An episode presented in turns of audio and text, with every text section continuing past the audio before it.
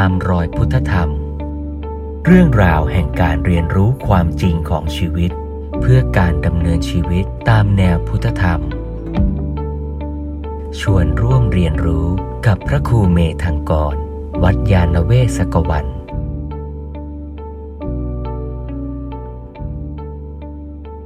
ก็เลยถามโยมที่นั่งก่อนว่าโยมที่มานั่งฟังธรรมวันนี้นี่ส่วนใหญ่ เอาเริ่มต้นตั้งแต่ว่าที่นั่งอยู่นี่ชาวพุทธหมดหรือเปล่า ชาวพุทธนะ มีเพื่อนศาสนาต่าง ๆ มาร่วมเรียนรู้ร่วมฟังด้วยเช้านี้ไม่มีนะ ที่เป็นชาวพุทธนี่ส่วนใหญ่เป็นมานานหรือยังเป็นมานานแล้วนะ หลายปีแล้ว คิดยังไงเป็นชาวพุทธทำไมเลือกเป็นชาวพุทธ หรือไม่ได้เลือก การไม่ได้เลือกนี่คือคือดีหรือไม่ดี ดีอ๋อคือเป็นเลยโดยไม่ต้องตัดสินใจ ถ้าให้เลือกนี่ยังจะเป็นชาวพุทธอยู่ไหมเป็นอยู่นะ และที่เป็นชาวพุทธนี่ต้องทำยังไง ถึงจะได้ชื่อว่าเป็นชาวพุทธคำถามนี้ คิดดีๆ แล้วก็ตอบยากเหมือนกันนะ ถ้าเป็นชาวคริสต์นี่ ถามว่าเป็นชาวคริสต์ต้องทำอะไรบ้าง อ๋อ ต้องละเว้นจากบาปเจ็ดประการสิบประการ ต้องไปโบสถ์วันอาทิตย์ ถ้าเป็นชาวมุสลิม ต้องละหมาดนะวันละห้าครั้ง เป็นชาวพุทธต้องทำอะไร ไหมสินห้าไม่ถือเป็นชาวพุทธได้ไหม ก็ได้ก็เป็นหลายคนเลยนะ เป็นชาวพุทธต้องไปวัดไหมเอาไม่ต้องด้วยเนาะวันอาทิตย์ชาวพุทธต้องทำอะไร ก็ทำอะไรก็ได้อีกแล้วนะเออ สรุปแล้วเป็นชาวพุทธนี่ สบายที่สุดเลยอะทำอะไรก็ได้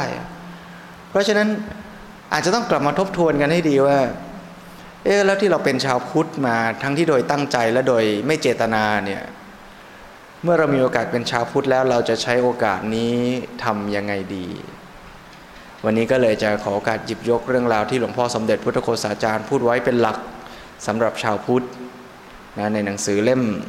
เล็กๆ เล่มหนึ่ง ชื่อว่าหลักชาวพุทธหลายท่านอาจจะเคยได้ผ่านหูผ่านตาบ้างแล้วล่ะนะเล่มเล็ก ๆ เล่มนี้ ชื่อว่าหลักชาวพุทธสามไตรนาฐานของปฏิบัติการ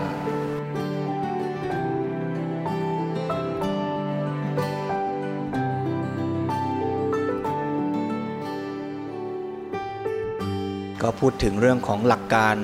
สำหรับชาวพุทธนะหลักการที่ควรจะมีไว้ประจำใจ เป็นทั้งความเข้าใจ เป็นทั้งความเชื่อ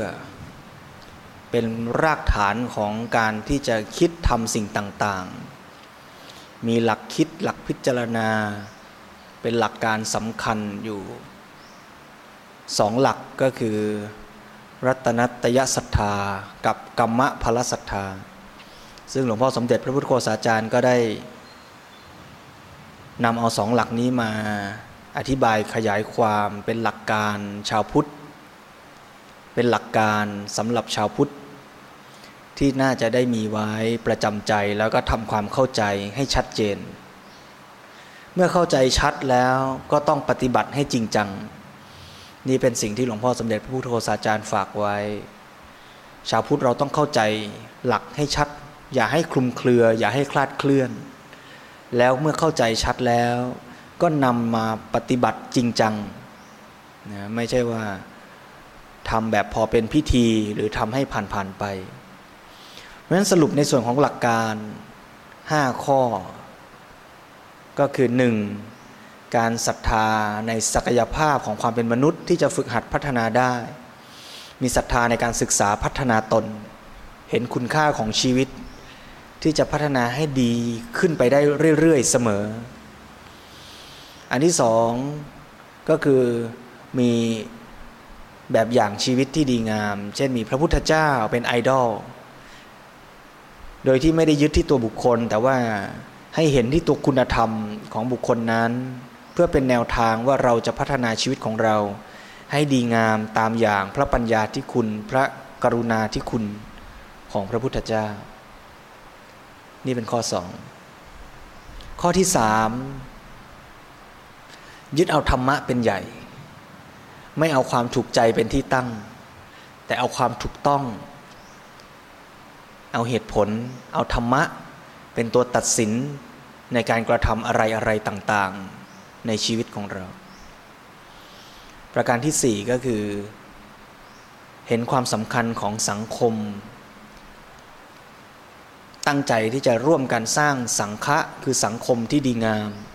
และพัฒนาตนเอง จนกระทั่งสามารถเป็นส่วนหนึ่งของสังคมที่ดีงามที่เลิศก็คือสังฆะของพระอริยบุคคล นั่นเป็นหมายหมุดที่สูงสุด และหลักการข้อที่ 5 ก็คือ เข้าใจชัดในหลักกรรม เข้าใจว่า ความสำเร็จทั้งปวงเกิดขึ้นได้ที่การกระทำและเป็นการกระทำฝั่งเติมวัวเข้า ไม่ใช่รอลุ้นวัวขาออก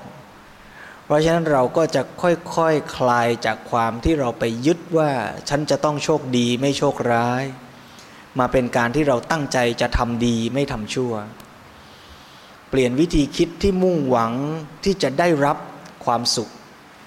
มาเป็นความคิดที่มุ่งหวังที่จะได้ทำความดีสองอันนี้นี่เปลี่ยนชีวิตเลยนะ เปลี่ยนวิธีคิดเลยนะ แต่บังเอิญว่าการตั้งใจทำความดีตามแนวทางพุทธศาสนานั้นเนี่ยเมื่อทำไปทำไป มันมักจะได้ความสุขที่ละเอียดประณีต ยิ่งขึ้นยิ่งขึ้นไปด้วยในเวลาเดียวกัน เพราะฉะนั้นขณะที่เราทำกุศล อย่างถูกต้องถูกทาง ปฏิบัติธรรมถูกทาง ความสุขก็จะเกิดขึ้น แล้วก็พัฒนาเป็นความสุขที่ประณีตยิ่งขึ้นไปเรื่อยๆด้วย นี่คือหลักการ 5 ข้อ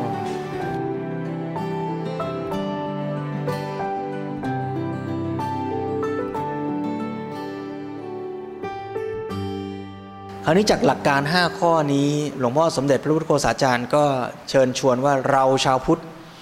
น่าจะมีหลักปฏิบัติ ที่จะเป็นแนวทางในการพัฒนาชีวิต ร่วมกัน คืออย่างที่ยกตัวอย่างตอนแรกเมื่อเช้านี้ว่า เป็นชาวคริสต์เขาก็รู้ว่าวันอาทิตย์ต้องไปโบสถ์เป็นชาวมุสลิมเขาก็รู้ว่าวันหนึ่งต้องละหมาดห้าครั้ง เป็นชาวพุทธไม่รู้เลยว่าต้องทำอะไร กินเหล้าก็ยังเป็นชาวพุทธได้ เล่นการพนันก็เป็นชาวพุทธได้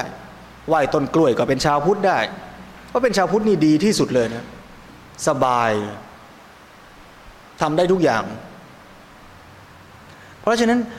อันนั้นไม่ใช่ชาวพุทธที่แท้ ชาวพุทธที่แท้เมื่อเข้าใจหลักห้าข้อเมื่อสักครู่ชัดแล้วเนี่ย เราจะต้องมาลงมือทำกันแล้วล่ะว่าทำยังไงดี เราจะพัฒนาตัวเรา แล้วแนวทางปฏิบัตินี้ก็เริ่มใช้ได้ตั้งแต่เด็กๆเลยนะ ลูกๆหลานๆของเราเนี่ย ถ้าเราเริ่มต้นฝึกเขา ให้เขาปฏิบัติตัวทำตัวตามปฏิบัติการเหล่านี้ได้ มันก็จะค่อยๆ หล่อหลอมให้เกิด ความรู้ความเข้าใจ ลึกซึ้งในหลักการห้าข้อนั้นมากขึ้นมากขึ้นไปตามลำดับ แล้วเมื่อเรามีหลักการห้าข้อนั้นในใจชัดขึ้นมากเท่าไหร่ เราก็จะปฏิบัติได้ดีมากขึ้น เป็นปัจจัยาการซึ่งกันและกันไปเรื่อยๆ ตัวหลักปฏิบัติการในทางพระพุทธศาสนานั้นถ้าว่าในหลักใหญ่ ก็ไม่พ้นไปจากไตรสิกขา คือศีลสมาธิปัญญา นี่ไตรอีกไตรหนึ่งนะ ที่เมื่อคราวที่แล้ว ตุลาที่แล้วพูดสามไตรไว้เนี่ยก็ก็ยกมาขยายในวันนี้ ไตรที่หนึ่งพูดไปแล้วก็คือไตรรัตหรือรัตนไตร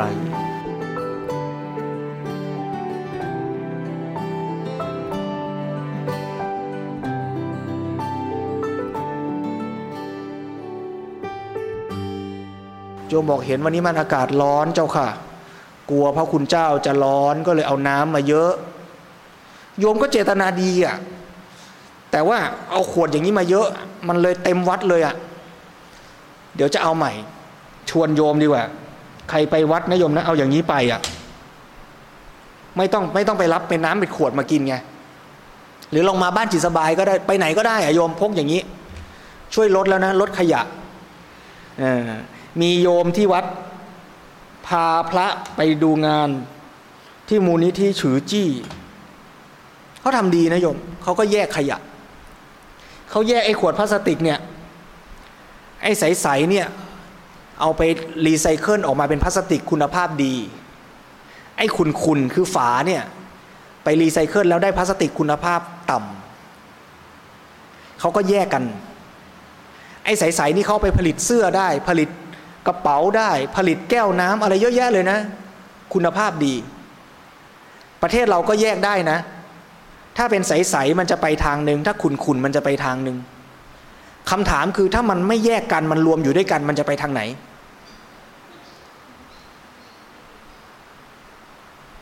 เวลาไปที่โรงงานรีไซเคิลอะถ้าเราแยกมันออกจากกันใสๆมันจะเข้าโรงงานฝั่งหนึ่งออกมาเป็นพลาสติกดีคุณๆมันจะไปฝั่งหนึ่ง มันจะออกมาเป็นพลาสติกคุณภาพต่ำคำถามคือถ้ามันอยู่รวมกันมันจะไปฝั่งไหน มันจะไปฝั่งต่ำนะ แล้วถามว่าใครจะเป็นคนตัดสินว่าพลาสติกขวดนี้จะได้เดินทางต่อไปในทางสุขติหรือทุกขติคำตอบคือเรานะ ถ้าเราแยกมัน มันจะได้ไปสุขติ ถ้าเราไม่แยกมันจะไปทุกขติ เราคือคนตัดสิน ยังกับโยมบาลเลยนะโยม เพราะฉะนั้นทุกขณะที่โยมจะทิ้งขยะเนี่ยถ้าโยมไม่แยกขยะ โยมกำลังจะทำให้สิ่งนั้นไปสู่ทุกขติ แล้วกลายเป็นขยะกองมหึมาที่ทำอะไรไม่ได้ เกิดประโยชน์น้อย แต่ถ้าเราแยกมันออกจากกันเนี่ยมันจะไปที่ชอบที่ชอบของมันอะแล้วมันจะเกิดประโยชน์ได้เต็มที่เพราะอันนี้ก็เชิญชวนนะโยมเนี่ยเป็นตัวอย่างให้เห็นว่า การใส่ใจที่เราจะแยกขยะเนี่ย มันเกิดจากใจที่เราเห็นความสัมพันธ์ของอิทธิปัจจยตาที่เกี่ยวข้องกันทั้งหมดของโลกใบนี้ แล้วเราก็มีใจเมตตากรุณา ใส่ใจอยากจะทำให้มันดี ไม่เอาความสุขสบายรวดเร็วของเราเป็นที่ตั้ง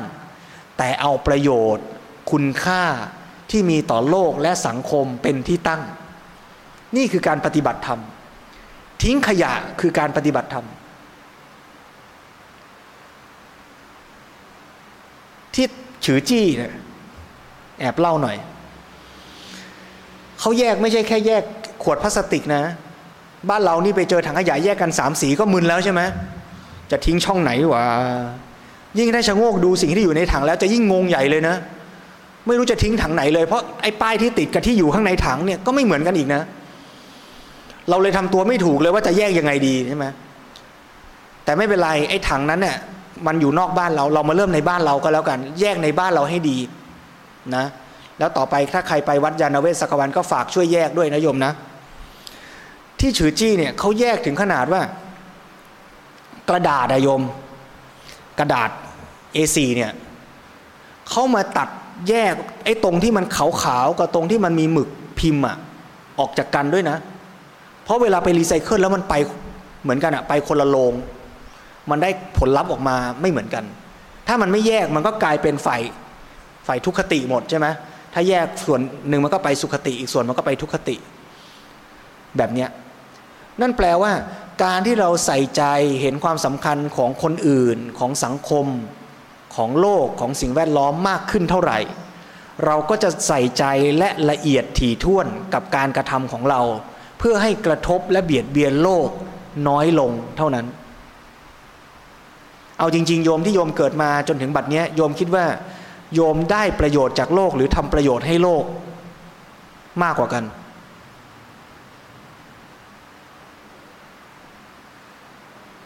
นี่ถามจริง ๆ แบบไม่เกรงใจเลยนะตั้งแต่เกิดมาจนบัดนี้กินหมูไปแล้วกี่ตัว กินข้าวไปแล้วกี่ตัน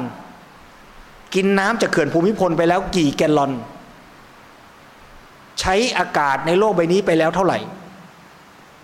เราเสพบริโภคโลกนี้ไปแล้วเท่าไหร่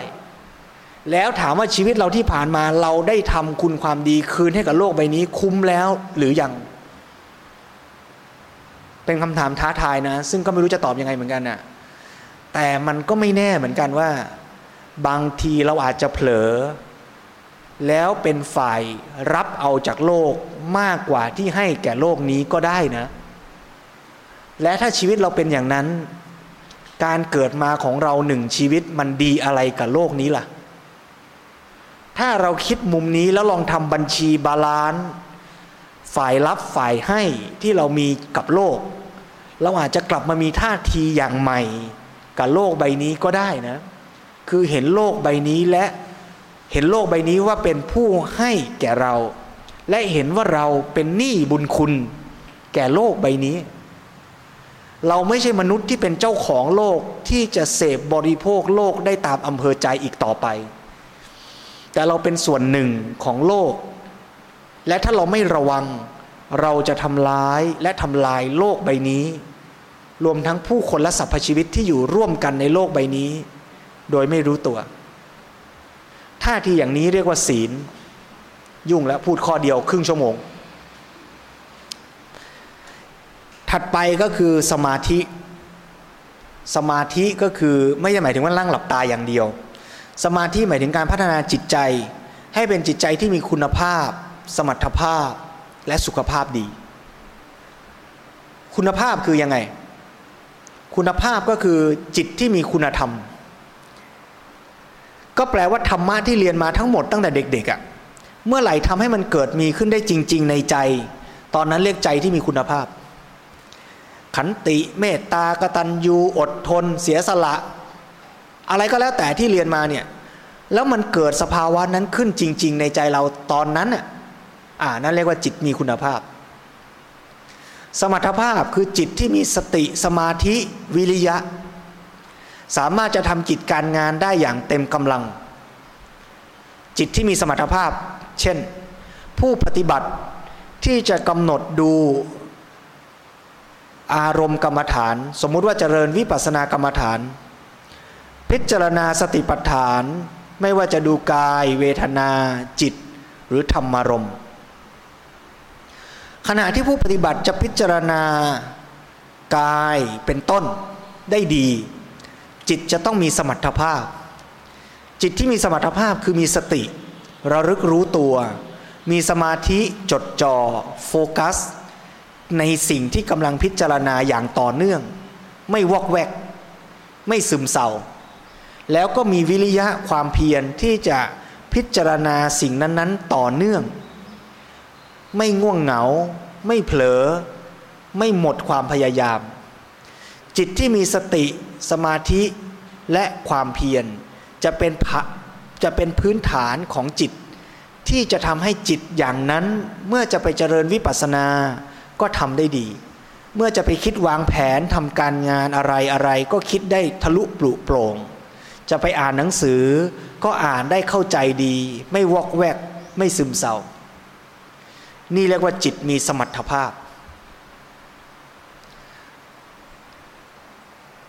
ตัวชี้วัดที่สามก็คือจิตมีสุขภาพดี สุขภาพคือภาวะที่เป็นสุข ได้แก่จิตที่มีปีติ ปราโมทปัสสธิ สุขสมาธิ จิตที่ผ่องใส เบิกบาน โปร่งโล่ง สบาย คือจิตที่มีสุขภาพดี เพราะฉะนั้นการฝึกจิตให้มีคุณภาพ สมรรถภาพและสุขภาพ จึงเกิดขึ้นได้ในทุกขณะของชีวิต เพียงแต่การมานั่งหลับตาหรือเดินจงกรมมันเป็นการฝึก ที่เรียกว่าทำได้ง่ายหน่อย เพราะอะไร เพราะว่ามันมีสิ่งมากระทบน้อย แต่ในชีวิตจริงขณะที่เราขับรถ ขณะที่เราทำกับข้าวให้ลูก ขณะที่เราทำงาน มันมีอารมณ์มากระทบดีชั่วสุขทุกข์มากมาย โอกาสที่เราจะรักษาใจให้มีคุณภาพ สมรรถภาพ สุขภาพ มันก็ยากหน่อย แต่มันทำได้นะ แล้วยิ่งถ้าเกิดเราฝึก เวลาเรานั่งสมาธิเดินจงกรมไว้มากไว้ดี ในชีวิตประจำวันเมื่อเราไปขับรถไปทำงานไปทำอะไรอะไร เราก็จะทำได้อย่างมีประสิทธิภาพคือมีคุณภาพ สมรรถภาพและสุขภาพที่ดียิ่งขึ้นตามกำลังที่เราฝึกฝนไว้ นี่เรียกว่าฐานสมาธิ สุดท้ายคือปัญญาคือการที่เรารู้เข้าใจความจริงของชีวิต รู้เข้าใจเหตุปัจจัย รู้เข้าใจกลไกของการกระทำและการให้ผลของกรรม รู้เข้าใจต้นเหตุของการเกิดทุกข์ สาเหตุของทุกข์ กระบวนการดับทุกข์ที่เรียกว่าอริยสัจสี่ซึ่งเดี๋ยวยกไว้อธิบายในครั้งต่อๆไป แสดงให้เห็นว่ากระบวนการปฏิบัติในทางพระพุทธศาสนาว่าโดยหลักใหญ่ก็คือศีลสมาธิปัญญา ถ้าเราพัฒนาชีวิตทั้งสามด้านอย่างเป็นองค์รวม ก็จะเป็นแนวทางในการดำเนินชีวิต ที่จะทำให้มีโอกาสที่จะพัฒนาชีวิตได้มาก สอดคล้องกับหลักการที่แสดงไว้ในเบื้องต้น ก็คือหนึ่ง มีศรัทธาในศักยภาพของความเป็นมนุษย์ เพราะฉะนั้นทุกขณะในชีวิตต้องพัฒนาทั้งศีลสมาธิปัญญาอยู่ตลอดเวลา ประการที่สองคือมีพุทธคุณเป็นแบบอย่างก็คือปัญญา กรุณา ปัญญาก็ต้องมาฝึกในชีวิตประจำวัน รู้เข้าใจรู้เหตุรู้ผล แล้วก็มีกรุณาคือมีท่าทีต่อทุกผู้คนและสรรพสิ่งรอบตัว ด้วยความรัก ความเมตตากรุณา ไม่เอาประโยชน์ความสุขของตัวเราเป็นที่ตั้ง แต่เห็นความสุขของผู้อื่นเป็นสำคัญ ความเห็นแก่ตัวก็ลดลง การอยากทำประโยชน์เพื่อผู้อื่นก็เพิ่มขึ้น ประการที่สามการเอาธรรมะเป็นใหญ่ จะทำอะไรยึดเอาความถูกต้อง ไม่เอาตามความชอบใจไม่ชอบใจ ตั้งแต่จะกินอยู่จะดูอะไรจะกินอะไรก็ทำตามความตามธรรมะตามเหตุผลไม่ทำตามความชอบใจไม่ชอบใจ ประการที่สี่ก็คือ สร้างสังฆะสังคม อย่างที่ยกตัวอย่างเมื่อสักครู่ เห็นสังคมเป็นสำคัญ เห็นว่าเราเป็นหนี้บุญคุณของสังคมและโลกใบนี้ เป็นหนี้บุญคุณพ่อแม่ เป็นหนี้บุญคุณญาติพี่น้อง เป็นหนี้บุญคุณประเทศชาติ เราก็จะเป็นสมาชิกของสังคมที่อ่อนน้อม และอยากจะทำอะไรดี ๆ ตอบแทนเพื่อชดใช้หนี้อย่างเต็มกำลังความสามารถ แล้วสุดท้ายข้อ 5 คือเน้นที่หลักการปฏิบัติ ทั้งหมดจะไม่เกิดขึ้นเลย ถ้าเราเพียงแต่ฟังผ่านไปแล้วไม่ลงมือทำความสำเร็จทั้งหมดจะเกิดขึ้นได้ที่เราลงมือกระทำหลวงพ่อสมเด็จพระพุทธโฆษาจารย์ประยุกต์เอาหลักไตรสิกขาสามศีลสมาธิปัญญาเนี่ย มาพูดไว้เป็นข้อปฏิบัติการที่ชวนให้พวกเราชาวพุทธ ทั้งเด็กๆ และผู้ใหญ่ได้ลองฝึกและปฏิบัติอาตมาจะลองอ่านให้โยมฟัง แล้วลองดูว่า เราพอจะทำได้ไหม แบบฝึกหัด 12 ข้อ ที่เป็นข้อปฏิบัติ ที่จะชวนว่า เออ ถ้าเราเป็นชาวพุทธ เราลองถือหลักปฏิบัติ 12 ข้อนี้กันดูไหม เพื่อที่จะช่วยกันพัฒนาตัวเอง พื่อไปสู่ความเป็นพุทธะ ยึดเอาธรรมะเป็นใหญ่ สร้างสังฆะที่ดี แล้วก็เน้นที่การลงมือปฏิบัติ หลักปฏิบัติ 12 ข้อ มีดังนี้ เดี๋ยวถ้าใครสนใจไปอ่านในหนังสือชื่อหลักชาวพุทธ ค้นหาในอินเทอร์เน็ตน่าจะไม่ยากนะ ค้นคำว่าหลักชาวพุทธก็น่าจะเจอ หรือถ้าใครสนใจนี่ วันนี้หยิบติดมือมา นิดหน่อย เพราะว่าที่วัดในตู้มีอยู่เท่านี้เจ็ดเล่ม เดี๋ยวให้โยมตั้งใจฟัง 12 ข้อ ใครฟังแล้วคิดว่าสนใจอยากจะสมาทาน อยากจะฝึกทำเดี๋ยวให้มารับไปอ่าน ใครยังไม่แน่ใจยังไม่ต้องเอาไปอ่านในอินเทอร์เน็ตก่อน ใครจะทำแน่ๆ เดี๋ยวรับไปศึกษาแล้วปฏิบัติจริงจังกันนะหลวงพ่อสมเด็จเน้นย้ำนะต้องเข้าใจหลักให้ชัด แล้วต้องปฏิบัติจริงจังอ่าสิบสองข้อที่หลวงพ่อสมเด็จชวนปฏิบัติ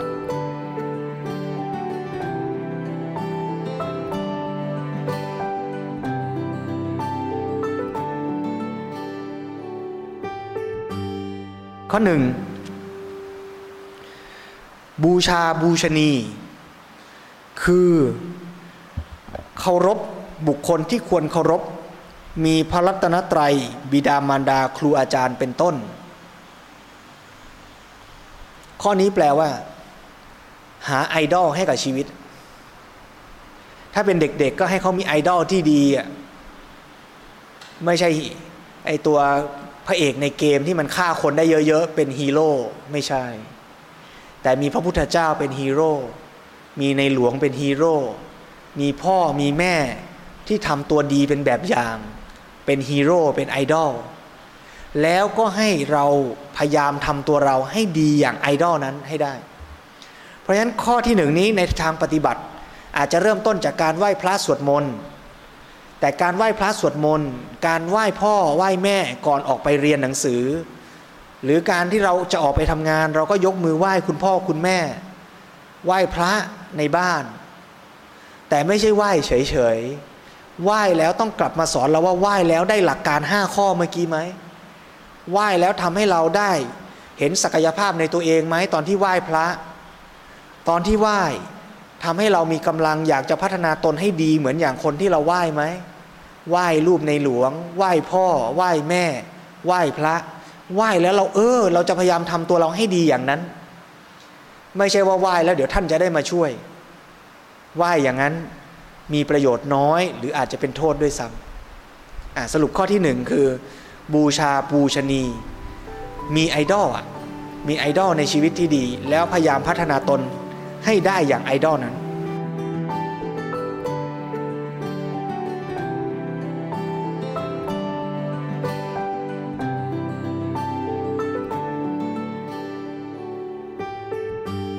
ข้อ 2 มีศีลห่างอบายมุก มีศีลห่างอบาย ก็คือรักษาตนในระเบียบวินัยของสังคม เอาจากเบื้องต้นง่าย ๆ ก่อนก็อย่างที่ว่าศีลห้าคือไม่เบียดเบียนคนอื่น แล้วค่อยๆพัฒนาให้มากขึ้นสูงขึ้นต่อไป แล้วก็เว้นจากอบายคือทางที่มันจะทำให้เราเสื่อม ไม่ว่าจะเป็นการพนันไม่ว่าจะเป็นสิ่งเสพติด หรือแม้แต่ความเกียดคร้าน เหล่านี้เป็นเครื่องทำให้เสื่อม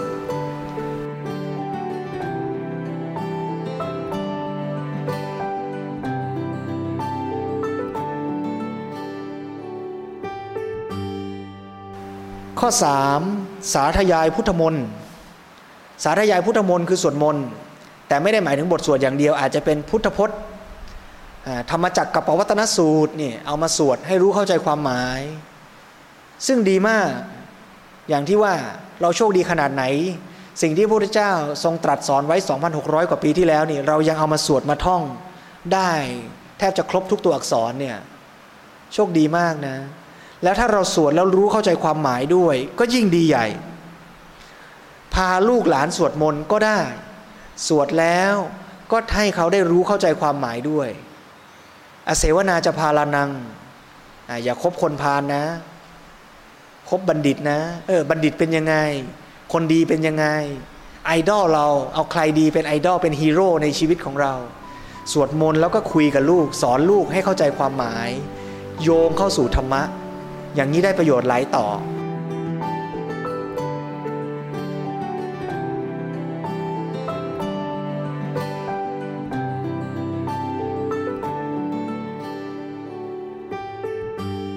ข้อถัดไปข้อที่สี่ก็คือ ฝึกฝนจิตด้วยการเจริญภาวนาสี่ข้อแรกนี้ให้ทำเป็นกิจวัตรประจำวันเลย บูชาปูชนี มีศีลห่างอบาย สาธยายพุทธมนต์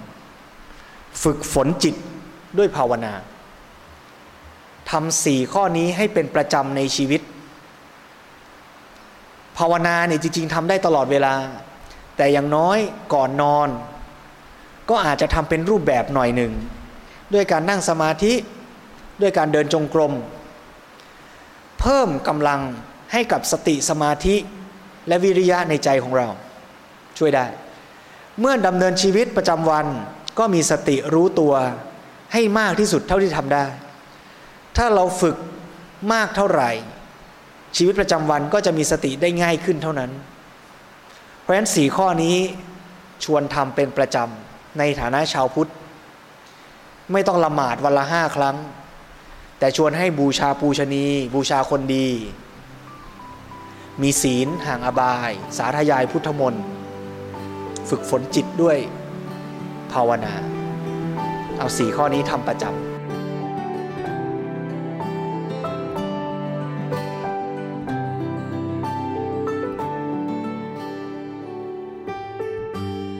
สี่ข้อถัดไปเป็นการชวนทำกุศล extra มีโอกาสให้ทำเพิ่มจากสี่ข้อ basic สี่ข้อถัดมามีอะไรบ้าง ข้อห้าทำกิจวันพระ วันพระเนี่ย แปลว่า เดือนละสี่ครั้งทำดี special หน่อยไหมถ้าเป็นสมัยก่อนวันพระเขาก็ไปวัดกันนะ ไปถือศีลแปดไปฟังธรรม ไปนั่งสมาธิอะไรเงี้ยหลวงพ่อสมเด็จบอกว่าวันพระไม่ต้องเอาทำจันทรคติก็ได้กำหนดเองก็ได้ จริง ๆ วันพระมันก็โดยสมมุติอะ เพียงแค่ว่าให้ชีวิตเราได้มีโอกาสหยุดพัก จากกิจวัตรปกติแล้วมาเจริญกุศลสเปเชียลกันบ้าง เพราะฉะนั้นหลวงพ่อก็บอกวันพระไม่ต้องเอาตามจันทรคติก็ได้ เพราะสมัยนี้เนี่ยวันหยุดมันไม่ตรงกับจันทรคติ ก็กำหนดกันอย่างเงี้ยวันอาทิตย์เนี่ยมาฟังธรรมกันสักทีหนึ่งวันอาทิตย์ถือศีลแปดกันสักทีหนึ่งก็ได้ อย่างนี้เป็นวันพระสมมุติ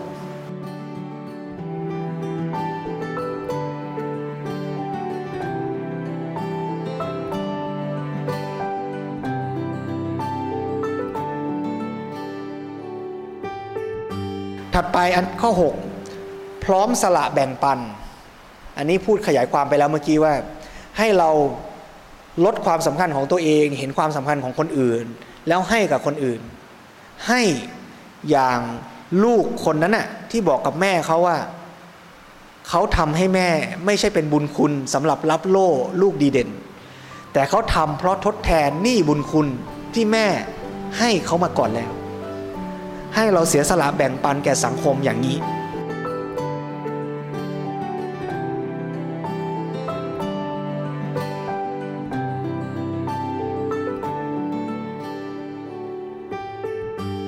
ข้อ 7 มันทำคุณประโยชน์ ก็คือเจริญกุศลเติมวัวขาวให้มาก ๆ มีโอกาสตรงไหนในบทบาทอะไร ก็ให้เราทำหน้าที่นั้น ๆ ให้เป็นวัวขาวให้มาก ๆ สม่ำเสมอ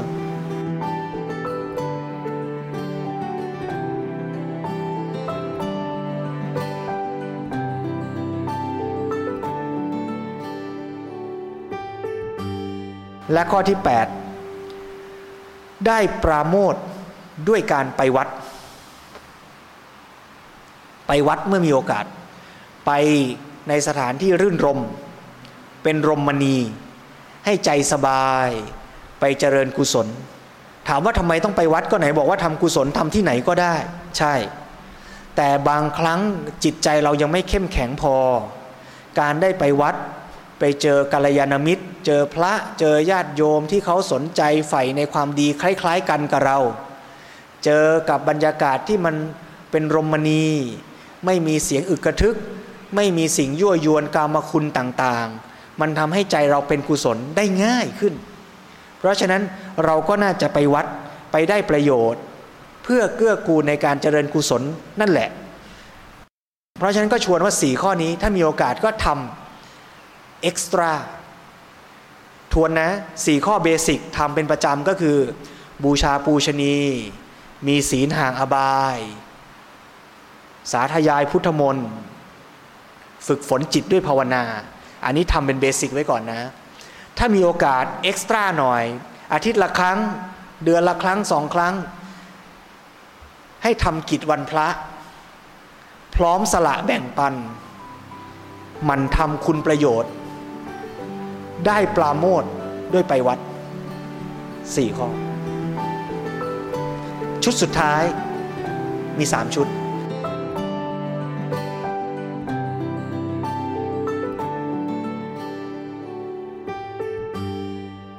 ชุดสุดท้ายทำชีวิตให้ประณีตยิ่งขึ้น พัฒนาให้มันลึกซึ้งลงไปอีก นี่เป็นขั้น advance อันแรกนี่ basic อันที่สองนี่ extra อันที่สามนี่ advance ไอภาษาอังกฤษนี่อาตมาแต่งเองนะ หลวงพ่อสมเด็จไม่ได้ว่านะ อันหลวงพ่อสมเด็จว่านี่เพราะกว่านี้ อันนี้อาตมาพูดให้ง่ายๆ หลวงพ่อสมเด็จบอกว่า ขั้นที่หนึ่งเรียกว่ามีศีลวัตรประจำตน ขั้นที่สองคือเจริญกุศลเนืองนิตย์ ขั้นที่สามทำชีวิตให้งามประณีตมีศีลวัตรเป็นพื้นฐานนี่ basic อันแรกนะ มีศีลวัตรประจำตนเป็น basic อันที่สองเจริญกุศลเนืองนิตย์ อันนี้ทำเป็น extra ทำเมื่อมีโอกาส อันที่สามทำชีวิตให้งามประณีต ดียิ่งขึ้น advance ขึ้นไปอีก สี่ข้อสุดท้ายในหมวดทำชีวิตให้งามประณีตก็คือ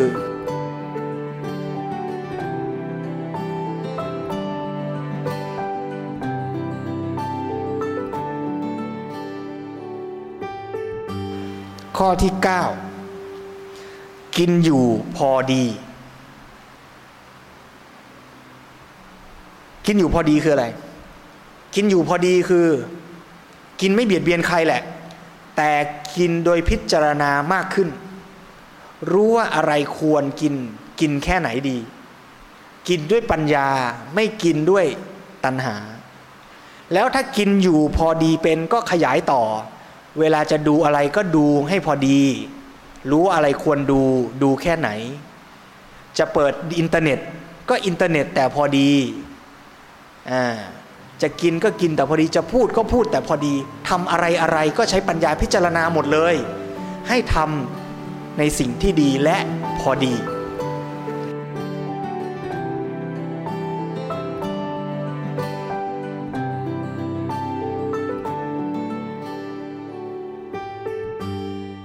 ข้อถัดไป มีชีวิตงดงาม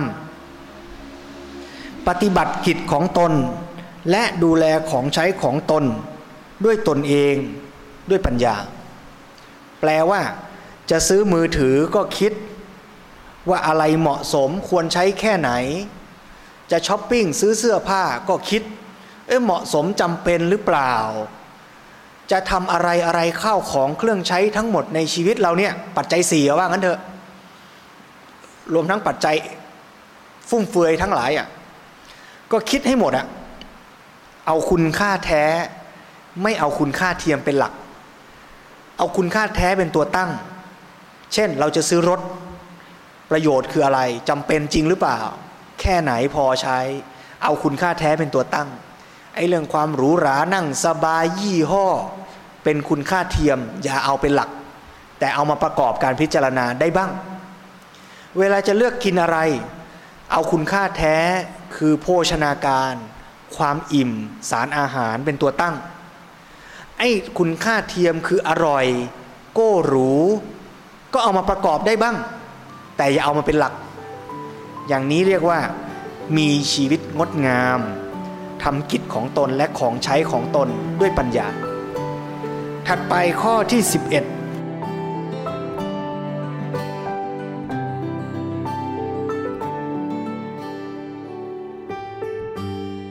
ไม่ตามใจจนหลง ไม่ตามใจจนหลงนี่แปลว่า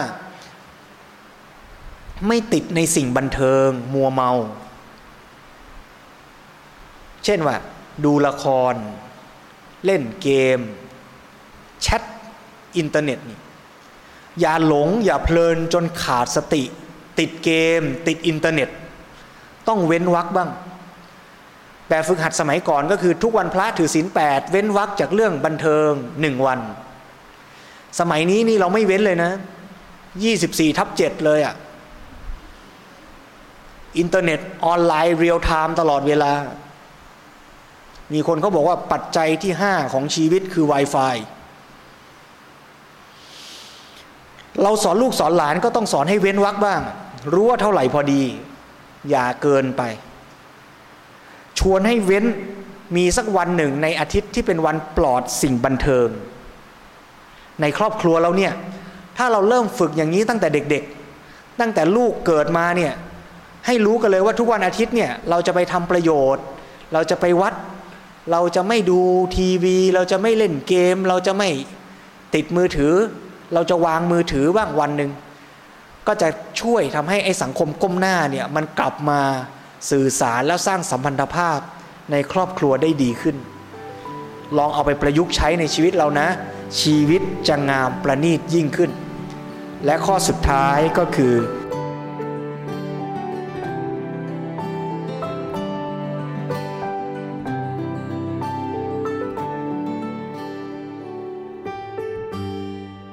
มีองค์พระคลองใจ คือให้มีสิ่งที่เตือนใจเราให้ระลึกถึงคุณงามความดี บางคนพกจี้เป็นรูปของคุณแม่ที่เสียชีวิตไป บางคนห้อยคอมีพระ เป็นพระเครื่องเล็กๆ ห้อยคอไว้ พวกนี้ไม่ใช่เรื่องเสียหาย แต่ที่มันเสียคือท่าทีที่มีต่อสิ่งเหล่านั้นที่ผิด ไปคิดว่าพระเครื่องโอ้โห มีค่าเป็นของขลังศักดิ์สิทธิ์ จะทำให้เราร่ำรวยจะทำให้เรา ได้โชคลาภอย่างเงี้ยผิด แต่ถ้ามีพระเครื่องห้อยพระไว้ เป็นเครื่องเตือนใจว่าจะทำอะไรแตะดูเออ นี่เราอยู่กับพระจะทำชั่วไม่ทำดีกว่า มีจี้เป็นรูปคุณแม่ติดไว้ พอจะทำอะไรไม่ดีโอ้ไม่ได้ เดี๋ยวแม่เห็นไม่ทำดีกว่า พอจะทำอะไรที่เป็นกุศล แต่มันยากมันเหนื่อยจะท้อแล้ว พอจับไปเออ เจอจี้คุณแม่ แม่เตือนใจเรา โอ้ไม่ได้เราจะไม่ท้อเราจะทำต่อ จับไปเจอรูปพระพุทธรูป โอ้ นึกถึงพระพุทธเจ้าเดินไปสอนปัญจวัคคีย์250 กิโล พระพุทธเจ้ายังไปเลยอะ่ะทำไมเราจะไม่ทำทำต่อดีกว่า ไม่ยอมแพ้อย่างนี้เรียกว่ามีองค์พระครองใจ เรียกว่าคุณความดีของพระพุทธเจ้า ความรักที่เรามีต่อพ่อแม่ จะเป็นเครื่องคุ้มครองตัวเรา ให้พ้นจากการทำชั่ว และเจริญในการทำดียิ่งยิ่งขึ้นไป ถ้าเรามี 12 ข้อนี้ฝึกปฏิบัติในชีวิต ก็จะเป็นแนวทางเบื้องต้น พาให้ทุกท่านดำเนินชีวิต เจริญตามคำสอนของพระสัมมาสัมพุทธเจ้ายิ่งยิ่งขึ้นไป ทั้งการปฏิบัติในวันนี้ที่เราได้มาฟังธรรมมาปฏิบัติร่วมกัน และการปฏิบัติในชีวิตประจำวันต่อจากนี้ ก็ขอให้ทุกท่านเจริญในหลักชาวพุทธ ที่เป็นหลักการสำคัญ 5 ข้อ และปฏิบัติการสำคัญ 12 ประการนี้ ให้เกิดมีขึ้น เจริญยิ่งยิ่งขึ้นไปในชีวิต เพื่อนำพาชีวิตของทุกท่าน ให้ประสบกับความสุขที่แท้จริง คือพ้นจากอำนาจของกิเลสตัณหา ตามคำสอนของพระสัมมาสัมพุทธเจ้า และยังชีวิตตนให้เป็นประโยชน์แก่สังคมผู้คนและโลกใบนี้ ยิ่งยิ่งขึ้นไปท่วนทั่วกันทุกท่านทุกคนเทิน